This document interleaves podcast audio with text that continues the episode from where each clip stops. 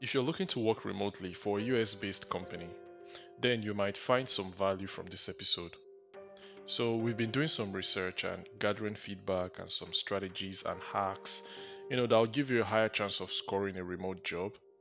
Because traditionally, how we'll typically go about that is that we would apply, you know, following the standard process, which would involve searching for a job, on popular platforms like LinkedIn or Indeed or Glassdoor or maybe the company websites themselves. And then we'll submit our resumes and our cover letters, which we probably would have tailored to meet the specific job requirements from that company. Just for us to receive a response like, oh, sorry, this remote job is for US nationals only. Now, that can actually get quite frustrating, you know, especially if you have to repeat this process over and over again hundreds of times. Here are top 3 takes on how we can reduce the number of rejections and improve our likelihood of getting that interview. So we're starting out with our resume. Our resume is our ticket and crafting a strong resume is crucial when applying for jobs. So we can use very effective template like the Harvard resume template which the link is in the description. And it's a popular format that we can use to make our resume stand out because it's very clear and can easily be understood by any hiring manager. So here's how we can structure it. We will begin with our name, our contact information, and our email address in the header. Then we would want to write a clear and impactful introduction that should highlight our career goals, our relevant skills, and what we bring to the table. Because essentially, this is our pitch and we want to make it really sweet. Next, we'll be listing our educational background, starting with the most recent degree or certification regarded to the role.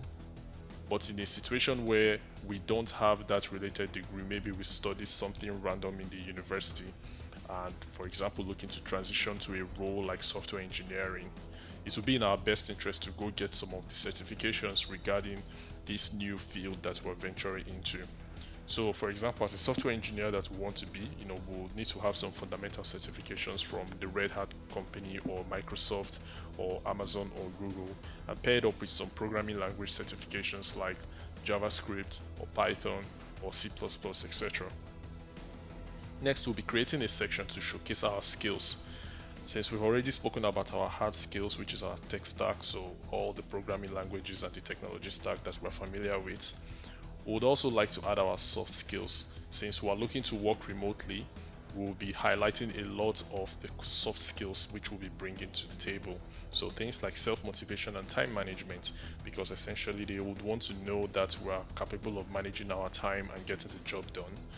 Our strong communication skills, because we're working remotely, will require us to have very good communication with our teammates since we're all working on the project together. How adaptable and flexible we are, and our problem solving skills because most of the time we might find ourselves in situations where we are by ourselves and we don't have anyone to come through for us to help solve a particular challenge. We need to have that initiative of being able to solve these technical challenges. So I'd like to highlight that as well. Adding to that, we'll have some workflow management skills, some collaboration skills, some teamwork skills, and specifically our tech proficiency because this is one of the red flags or deal breakers that many companies have, especially when uh, someone wants to work remotely for them and they uh, they need some surveillance software that they need to install on that system. They need to be able to be sure that we have the capacity to install this and send across uh, multiple channels of communication and access controls. And finally, they would like to see that we are proactive and can be independent and self managing. And then the next section of that would be our work experience, where we would detail all work experience in chronological order, starting from the latest work experience that we've been through. And for each job, we would like to mention the company, the job title, and some descriptions of exactly what we did there. You know, we can use bullet points for this with a little bit of descriptions as well as the specific contributions that we've made to that company because they want to see that we've actually contributed greatly to a company and we can replicate that same success for them. Now, if in a situation where we don't have the work experience, this is where we, a lot of focus will go into projects and achievements that we have done. So we would have to highlight all the notable projects that we've accomplished over a period of time. The more projects, the better since we don't have the work experience to show. The projects are what we'll have to show. So we'll have to detail it, document it, even present it whenever we're going to be having a conversation with the hiring managers as anything in order for them to see that we have been active and we have been using our skills effectively. So at the end of the day, the key is to actually tailor the resume to reflect our competency for the job and most especially our ability to work remotely. So we'll go on the job boards, find our job descriptions, you know, use a guide to highlight the skills and experiences that align with the role. And one of the tools I can recommend for this would be Consulting Resume AI. So I'll drop a link to that in the description as well where we can actually use this AI tool to help us craft our resume effectively. So the next is finding the remote job, right? Now, searching for the job on LinkedIn is great. It's the de facto standards, the go-to. But Google Jobs is heavily underrated and can be a great resource to explore. Now, here's a quick summary of how you can use it effectively.